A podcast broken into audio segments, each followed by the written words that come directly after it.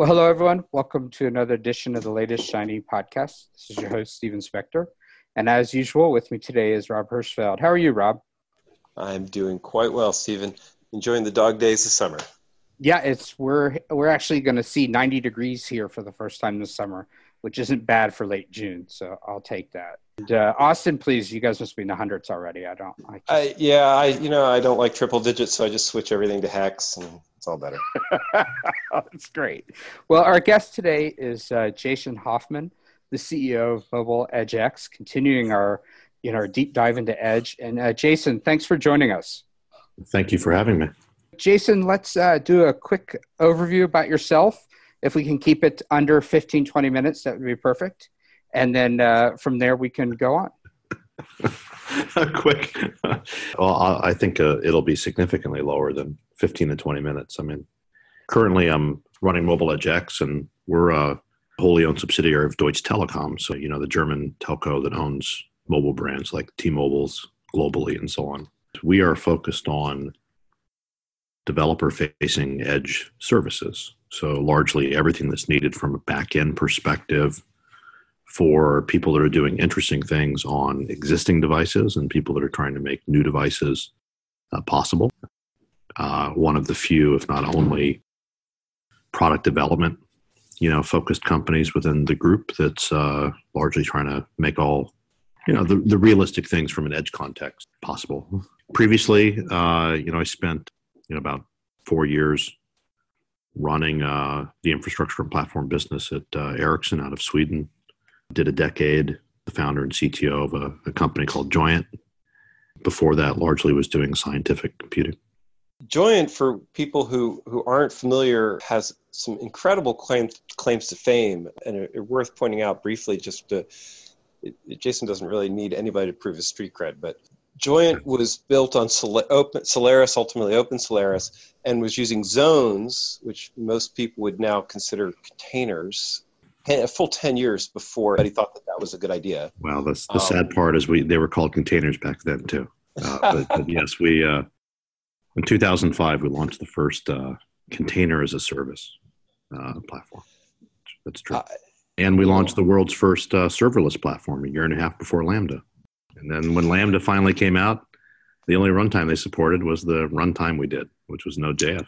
So it was, we have the wonderful distinction of being the founder and CTO of Cloud's Amiga.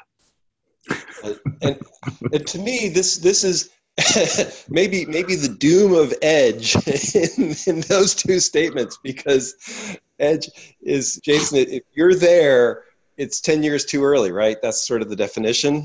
Yep. Is Edge going to arrive this time in time for us? No. I mean, if you look at the, honestly, but now that I'm older and wiser, I have a much better sense of timing and timeliness, than perhaps before. And, also the general appreciation that people want things that are easy to consume and very accessible and something that's for them and what they need right then. It's important when you go and do new products. On one hand, it's good to be capable of being an end user of what you're doing, but then on the other hand, it's super easy to sit around and only talk about things that are for you and people like you. And you may be more niche than you basically realize, right? So, I mean, if you go back to, say, 2006, 2007, it was writing things like, Amazon's EC2 is not ready for, any enterprise applications and so on like that, because there's transient IP addresses and no persistent storage and an average half-life of 2 hours before they crash. And, you really have to go after a cloud that has all those types of features and it's available right now and available only in pro mode and high performance region and a little bit more expensive, because who doesn't want to pay for performance? And the reality is, it becomes a challenge to sort of sit down and say, how do we sort of cross over sometimes from pro mode high-powered, type things to really things that are much more sort of mass and general market from that perspective. I want to dig in a little bit on the timing side, because I want to, for us, we'll skip past the what is edge and things like that, or we'll get back to it. Timing is a huge factor, right? We're mm-hmm. talking about edge infrastructure that doesn't exist yet. Yeah. Edge devices do. How do we jumpstart a market? How do we get the timing right? Because it doesn't feel to me like we're there yet, right? There's missing huge gaps, right? We talk about this in other episodes all the time. Yeah. Whole categories of platform that don't exist. How do we make sure that we're not 5 years too early? It's a great question. I mean, I think some questions I ask around here are, and I'm just going to add some questions to your question as a way of answering your questions before we really answer the question. I promise we'll answer the questions. Is the past instructive in this case? How the internet happened, we have how mobile networks happened, we have an understanding of what type of device on a mobile network won at the end of the day. Hint, it's an iPhone and smartphones. We have how cloud happened and why and when and where and how it was started with web to mobile to general enterprise and everything else. We have what people do on smartphones versus older phones, and the fact that we were doing voice and messaging and consumption of media and so on. And then the question really for whether you think of the last 15 years, 20 years, 25 years across the emergence of the internet and mobile and mobility and smartphones and mobile apps and web apps and everything else is what of that is instructive in the future, because in a lot of ways, and I'll give you a quick example of this. In the mobile operator space, there were a lot of cloud initiatives. They were done in the enterprise groups. The first offer they came out with, and generally like that, was we're going to offer virtual machines as a service, and we're going to go offer them to the enterprise, and then we'll offer something that's near like a VPN. And the enterprise guys came out with that, and they sort of missed the fact that all the people they were basically targeting in the normal customer base weren't the people that were going off and using, say, an Amazon Web Services back then. Coming out with a virtual machine first as your service is not a compelling, interesting offer at all. I mean, it was the fifth thing that showed up at Amazon Web Services. For years, the only use case was batch compute processing of logs and image conversion and so on, and things in S3. They're really sort of killer services that showed up on, something like an Amazon Web Services. In my opinion, the first one was Amazon S3. I mean, in the sense of, even when Amazon S3 showed up, we put Joyent customers like WordPress.com and Twitter and LinkedIn, we stuck all those guys on S3 because it solved a very simple, non-obvious problem for most web developers, and that was that most web developers had no idea how to reliably store like an image on a disk. Do we have the equivalent? Do you think we have the equivalent from an edge use case perspective? That sort of simple story that is going to sort of propagate edge. That's also a great question, and I think so. We're working on aspects of that, and let's come back to that, because a big obsession this time around for myself has been how can we anchor edge into things that we can do right now, this year, for people that already exist and they're already around, and what really can we be doing? Do you mean that from the sense of a lot of these edge use cases, edge devices, are either phoning home to a cloud infrastructure or just on-premises infrastructure already, and we're fixing the model? Can you break that down a little bit for me? Because I could see a couple ways. Yeah, and I think the apps are there. Yeah, I mean, there's a couple parts. There's a couple parts to it, and also just close out on the last one just a little bit would be that the past being instructive in the future, like say the fact that we're subsidiary of a telecom. If cloud in the telecom space in 2007 was done as the foundational platform for LTE and the rollout of LTE and the supporting of the iPhone that would have been a very different world. And if the idea being that the people that we need to support, or the people that are making smartphones and the people that are putting things on smartphones, and what should be additional services that we can be putting on that infrastructure to serve that user base, it's a very, very, very different thing than pursuing a VM-based enterprise cloud offering as part of your large enterprise division type sort of thinking. For this, it's not a coincidence that we've been calling this mobile edge for us, in that now we're to the latest question. People like things that are wireless, cordless, hands-free, no touch. If we could somehow, there's always a preference for that. And the only people that sort of don't prefer it, things where, I have a set of headphones that I put into a really nice vacuum tube based, amp at home that have to be on a wire, type sort of thing. But at the same time, I like wireless noise canceling headphones when I travel because it's a pain to have, so.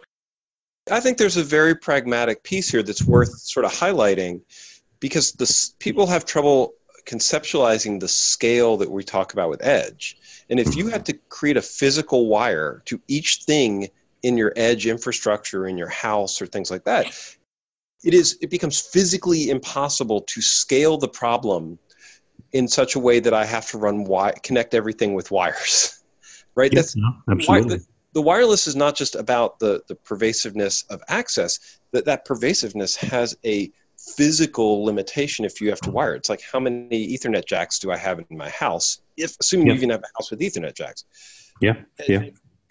Well, that's just it. So I think if we go for these parts, what's instructive about the past for what's going to be going on now and in the future, and then, fundamentally, who is the edge for? Are really important. The answers to those questions are very sort of important to understand. And the past part being a big lesson I know we're taking forward on this is that, one, particularly in sort of the mobile space, that our advantage as, say, a mobile operator is not the presence. It's not what any of us ever say in the space. It's not the presence of specific locations. It's not a latency story. It's not. Sovereignty things. It's not locality. It's not this. It's not that. The one thing that we have, other people won't have, are the mobile networks themselves. And so, if we start with what can we anchor ourselves in from a mobility standpoint, do more than just providing connectivity. Should those things be? And so, for example, when you look at what's done today. And it's sort of number three from a traffic standpoint, but the oldest is voice. But it's a human talking to a human, but it is bidirectional. It's conversational. It's relatively, stable. I mean, people talk about it going up or down or anything else, but the truth is if you set aside quote unquote voice revenue and you just look at how many minutes are people talking on cell phones to each other, the numbers actually continues to go up, over time, even though a little bit. But, we speak to one another. And then we also started messaging one another, starting from, the evolution from SMS all the way up to WhatsApp. And we started messaging groups. It's whenever, whatever type messaging. And that's largely sort of number two of what you see going around. And then, the absolute biggest thing that we do on our smartphones and anything that's on a mobile network, we consume video, and we watch video on it. So then one question for me is, that's a human being using a smartphone where there's voice, media, messaging, and it's a human doing it with another human, or a human doing it, for themselves. Is there sort of a next step effort across each of those sort of areas? We see, for example, that humans have started talking to machines. Humans are actually using their voice as an input. And that's ranging from things like Amazon's Alexa and the Echoes and Siri on your phone and everything else. And we have good modern day examples of where that could go, You know, when you watch like the Iron Man movies and you see Tony Stark talking to Jarvis, right? It's Jarvis, yeah, that little robot. Pretty clear that real-time conversational you know, that's conversation with a machine that is witty and intelligent and everything else like that. But getting to that point where we're able to talk and use our voice, part of the user experience of what we're doing, and that it becomes vastly more conversational. The truth is that that requires capabilities and support in between the device and sort of in a public cloud. And then when we head into like the messaging equivalent, the messaging space, you know, everything we talk about from latency and the control system and how do we do this and how do we do that, all control systems and everything you see is messaging at the core of it, but it's meant to be highly reliable, scalable messaging. And right now in the device world, people can do peer-to-peer and relatively short hops over, you know, radio protocols like Bluetooth and stuff like that. But if you want to move beyond one or two devices talking to one another, and you want to move beyond sort of, you know, radio near peer-to-peer, you want to be able to scale, coordinate, reach consensus across hundreds of thousands, millions of devices. So for example, like every automobile in a city, understanding where every automobile is and so on like that. Then on the edge, we don't need the ability for people to run low latency workloads. We need the ability for them to have known latency interactions and the ability to use services there that help them scale and coordinate many on-device control systems, right? So there's a messaging analog. And then when you head into a video part, that we're going from video consumption to then video camera being present on everything. We're switching from us consuming video and doing human vision to these devices generating video and the video coming in and needing to do computer vision, you know, on that video. When you even look within that space, everything you could possibly be doing from existing smartphone type cameras and what's really needed to enable collaborative or multiplayer mixed reality experience, or what's really needed in all the new devices ranging from glasses to drones to cars to other robotic systems. Each and every one of them is using cameras and video, computer vision technologies to go and basically make decisions on what they should be doing and the like. The idea that we'll have a tremendous amount of video coming in, and if we can be part of that pipeline and part of that process where you have a whole set of computer vision heading into machine learning and other types of sort of technologies, that doing those in a way that can be fundamentally made available as a set of location-aware and appropriate type edge services, that's clearly something that would be needed in sort of the future. And so I think we can look at what sort of happened today, and we can just say, well, what if the end user changes from a human to another device?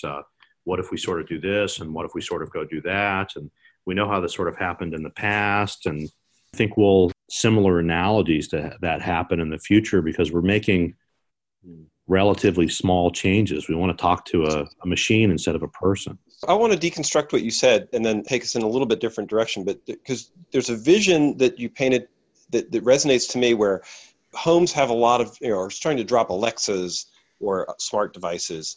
You can tell I don't have one because I said the name in every room of their house. And so they can walk room to room, and that's pretty voice response. You could easily imagine a video version where it's monitoring you in your room and then tracking what you're doing and could even better anticipate in every room the needs of the people in the room. But the amount of intelligence to do that is mind-boggling. It's not something that you're going to have in your closet or on your phone. It's going to be backhauled somewhere, which is where we start getting into these interesting devices. And it is one of these, as you said, it's one of these ones where a relatively small group of people, or some niche group of people, if you will, may be willing to spend a bit more money and compromise sort of right now and have a server closet in their house or something like that. However, the second a wireless, cordless, hands-free, nothing needed on-premise type experience that's easy to consume and seamless in how you're interacting with it will always replace something with cables and wires and has to be in your closet. That drives to me two interesting points. One is that there actually will be an incentive for people besides the homeowner to pay for this non-housebound networking. I'm going to leave that for a second and come back to it because that's a phone company thing, which I know you're highly invested in. It also begs to an ecosystem question because I don't think, correct me if I'm wrong, I don't think this is Amazon or some other device maker owning this whole space, right? This is going to be a multi-vendor environment. Is that a fair assessment? I agree. So how do we build an ecosystem where I can bring multiple devices into my house or into my workplace or on my street and have them interact, share data? Is that edge? Where does that fit? Well, that's part of it, but great question.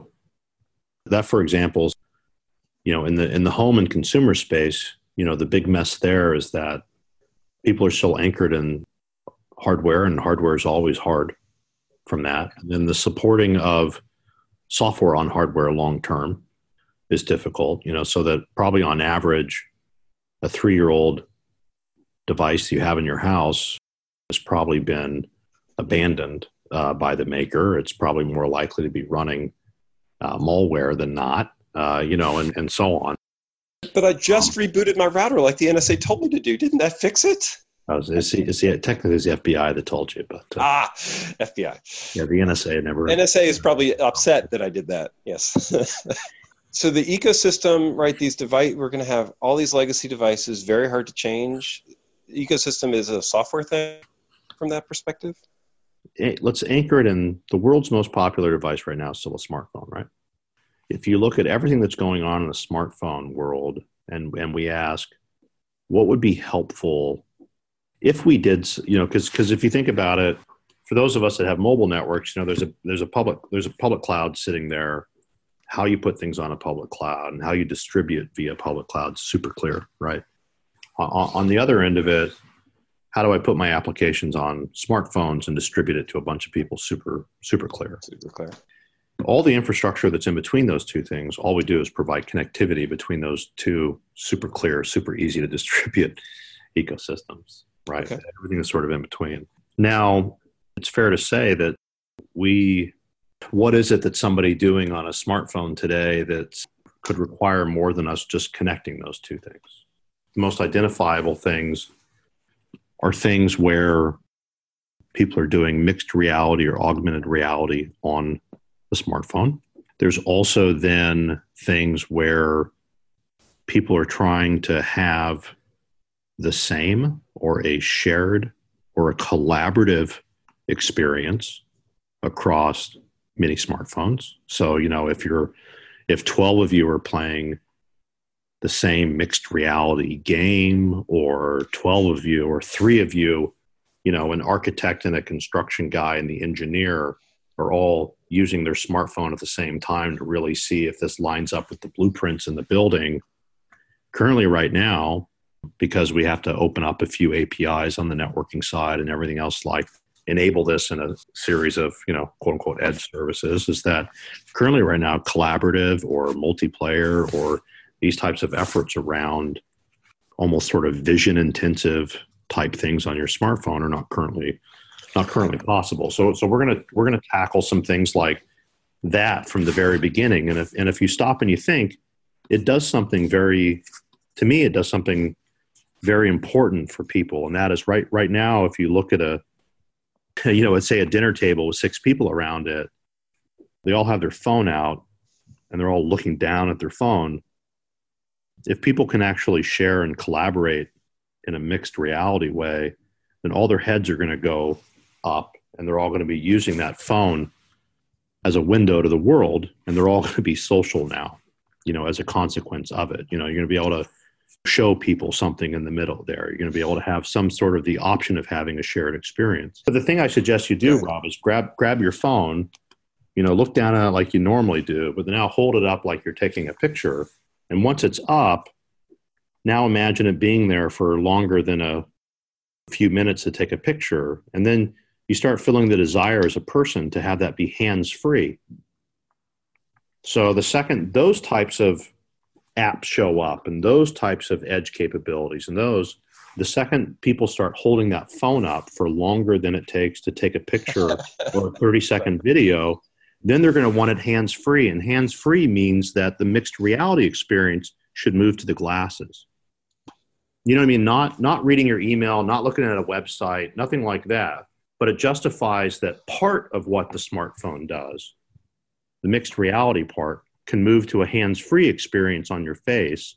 And then we can focus on glasses that don't do what Google Glass did and don't do this and don't do that. And it's not about reading the web and shit. It's about just the mixed reality sort of part of it and making that very sort of compelling. But the mixed reality experience, the thing that's very distinctive to me is it's a network experience, because your phone doesn't have all, or I don't anticipate it having, correct me if you disagree, having all of the data, even within your house, that you would actually want in an augmented view. That data is going to be coming from all sorts of additional devices. Yeah, I mean, the fact that it's just meant to be a social, shared, collaborative, multiplayer experience means that that experience is coming from networking. Right. So you have very intensive visual overlay processing, and all of the inputs as you scan that environment, it's going to be pulling back and saying, oh, this is a sensor, this is my thermostat, this is my refrigerator, this is another person, this is my television. I have to overlay data that I've aggregated from those sources into that space, right? And it's not a processing problem. That doesn't, we could have little supercomputers on our phone. It's actually a network sharing problem, which is, I think, where you've been, we've sort of been walking towards this very broadly. The ecosystem is a data ecosystem. It's sort of that's the impression I'm getting from you, right? I've been spending just a lot of time thinking about a realistic human drive to, because of course, the funny part is like, if there's a need on a consumer or an enterprise side, and there's a need on a device side, it's new and it's interesting and it's compelling and people want it and everything else like that. Building out, doing all the investments we have to do on the 5G side are obvious. Just like, there was conversations 2005, 6, 7, and so on of why would we ever do a 4G? Why would we do an LTE in sort of the mobile space? And then the iPhone showed up and it became obvious for everyone. Oh my God, we got to hurry up and do LTE. But people forget that 11 years ago, the idea that somehow something like LTE would be needed was just sort of ridiculous. And then, we had a tremendous amount of effort there. And I think for me, if we can get people to stop staring down at their iPhones and lift their heads up and use those iPhones as a window to the world where they're doing something with other people in it, if we can get them to do that, then there's actually a set of literally about a dozen different services we got to present up. The place that they would be physically running is what a lot of us refer to as, quote unquote, the edge from that perspective. And it's the first step in then sitting and saying, okay, well, then they're going to want that to be hands-free. So it's going to justify the appearance of smart glasses, if you will. Right. Then they're going to want those glasses to not have to be tethered to a phone. So then it's going to justify then bringing that sort of experience directly to the glasses.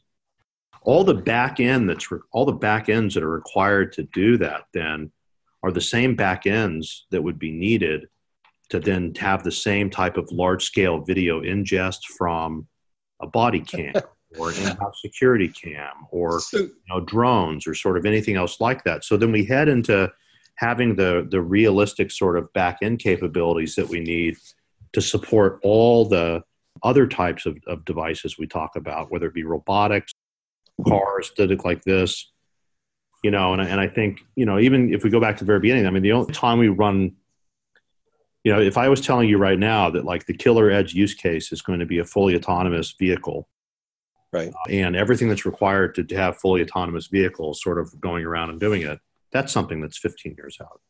But I think this first act of just getting people to look up from their phones and be with each other.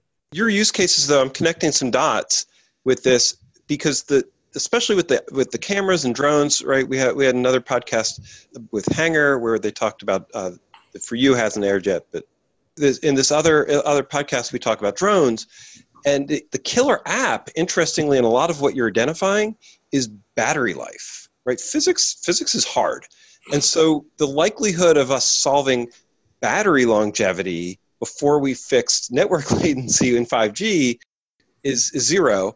And so maybe something close to zero. And so everything you're describing, cars, glasses, drones, putting enough batteries to drive processors to make them do these interesting applications isn't going to work. We have to. It's not a matter of offloading the processor because we don't have the processors. We're offloading the processors because we don't have the batteries. Correct. Yeah. And see, the thing is, and so if we can, there's a lot of things happening in, the telecom space anyways. A ton of infrastructure transformations end to end, and there's been a lot of focus on taking cost out and these sorts of things and getting ready to modernize LTE to get ready for 5G and convert our cores and all the typical sort of things that you hear, from that perspective. And then what we spent a lot of time on here, as you said, in our little stealth MobiledgeX company is just, okay, if we look at like what we have right now, who are the large users and what are the most common devices and what's sort of here and there, what are the 3, then 6, then 9, then 12, then 15 developer-facing edge services we can do right now and then again and then again and again in a very sort of short period of time that are these types of building blocks for this magical future that many people sort of seem to prefer to market. The truth is if we can, a number of things that we can do that doesn't actually require a business case to go and do, or doesn't require another infrastructure investment to go and do. It just requires us to. It's required us to go out and just be a bit more empathetic than we have been in the past. Commit to sort of launching a few things in there. So I think there's a good, decent pragmatic view, I think, on what would be done in the edge space over the next, 3 months, 6 months, 9 months, 18 months, 24 months, 36 months, and so on. That perspective from your perspective, that means networking, network topologies, the interconnectedness of things become sort of the driving impetus. Is that, I'm trying to pull back the mobile. No, because at the same time, I can't stand, I think I've never liked the networking vendor, telco people. I've never liked the whole idea that the network is everything and connectivity is everything and stuff like that. Not at all. I mean, because I guess I'm taking your Deutsche Telekom sponsorship and trying to give you the layup, and you're rebounding yourself. All right. Because what I mean is even what I'm talking about here is I'm talking about when we say that we're going to go and expose the topology of where things are to people so they can place it better, that's a data stream. That's not a network API. That's a data feed for people, right? There's a number of things where, if we're helping people with, fraud issues or helping them sort of here. So the reality is we have to go from a network-centric view of these types of things to an exceptionally data-centric view of it. And this is about both capturing and exposing and sort of making possible largely a number of data feeds that then allow people to make decisions with that, do something that's helpful and so on. So I think it's just the opposite where it's going to be all about data. Oh, so this is the S3 equivalent for the edge in some ways. You were watching Amazon 10 years ago, 12 years ago, and thinking, this S3 thing. Yeah, who cares? And then all of a sudden, you wake up one day and that you realize that they nailed the fundamental first building block and everybody else missed it. You're saying edge data is going to be one of those. Well, I just recall having like a bigger footprint and better customers and a better product than they had, somehow losing. I had some time to reflect on that, and part of it was I was doing cloud at the same time back in with Dave McCrory back in our Pritchard. Well, and we used to. I mean, we all made fun of Amazon. Yes, API only, very minimal customer experience. Yeah, they don't even have a portal, And so, and if you go back then, we have to remember the very first thing that came out was DevPay. So the payment part, and recall that the uptime of the payment API was shit. It was 95, 96%. And so the next Amazon web service that came out was Simple Queue Service, with the use case where you're queuing your API request to this not so good sort of DevPay API. And then I remember when S3 came out, some of the first use case on it was store your logs from things like Simple Queue Service and DevPay because it's a payment service. Right. So I want to think about it. Then the first EC2 use case is process the logs, so you can figure out what it is. And two, I can tell you that, on reflection, because it was funny because I understood both these things because we had a decent amount of email infrastructure as well. And then other sort of things. So I had people that had been working for years on large scale email systems, and people that worked on large scale email systems know how to do very distributed hash directory structures that would perfectly put 16,000 small files across an array of 32,000 folders across exactly this. And they would perfectly go fill up, say, a bunch of NetApps with a perfect hash directory structure of all these great little individual files. And then you have WordPress, Ruby on Rails, Django, Turbo Gears, every web framework in there. And each one of them was /home/rails/rails/app/assets. There would be things some of the big outages, some of the big early outages at Twitter was because they had 3 million images in /assets. And so you get to the point where, and by the way, if you attempted to do that in any traditional storage environment, like a NetApp or an EMC at the time, it would barf all over it the second you tried to put the 32,001 image on there. So then I said, oh my God, these guys, unlike our email guys, these web guys, they don't know how to do distributed hash directory structures for these little profile pictures they have and these little this and these little that. All the early outages of a Twitter and all these guys, all of them, came down to their inability to handle logs and their inability to handle small little pictures because they stuck it in one big folder. And so, S3 showed up and oddly enough solved the two number one reasons for web 2.0 downtime. And that was they had logs fill up servers and they stuck all their images and shit in one folder, one directory. And this to me is one of the gems of the conversation, right? We are looking at edge and we think we know what the problem is, and we have a tendency to think we have to solve it in a great way. And the lessons you're describing are, we probably don't really know what the real problem is yet. Maybe you do, we might not know. And the chances are that the solution for it won't look as elegant as we all think it needs to be, that it might just be, right. No, we've been running around some examples in the space, and the question I've been asking a lot of the product team is oh, that I like that because that sounds like a complete bullshit reason for why they were down recently. Oh, okay, we can solve that with an edge service. So and that's I think that these are very real. Not to continue with my obsession around the success of AWS, I don't want it to sound that way, but, but they persisted from that standpoint in the sense of EC2 comes out and it's here's how to convert one image into another image, and here's how to process your logs. And then remember what people started doing with it was these elaborate use of EC2 Simple Queue Service and S3 as a way of running a MySQL database on there where everything's transient, but boom, boom, boom, boom. Here's automated recovery if this event happens and stuff like that. And then lo and behold, the next service that comes out is the relational database service. Building blocks and APIs let communities build. It's right. This is, yep. I think, where we see things going. I know Stephen's about to throw flags on the field for me to stop asking you questions, but there was a topic we talked about in pre that I wanted to get a expound for, and maybe we'll throw it as a postscript. Yeah.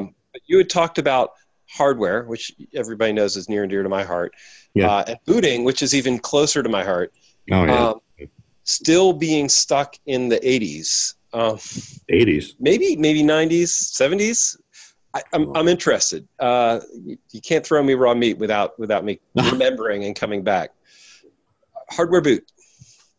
Well, I don't know if you recall, but there's one time in the past when Joyent, Microsoft, Google started, because remember, Joyent was like a third owned by Intel. So we started hammering Intel where we wanted to do openfirmware.org, open boot. We wanted to sort of take a totally different approach. I mean, the fundamental thing is that opening up everything down there fundamentally runs up against Intel trying to protect some code that would be needed, that if you have the code, then supposedly you can reverse engineer a part of x86, blah, blah, blah, blah, blah, blah, blah.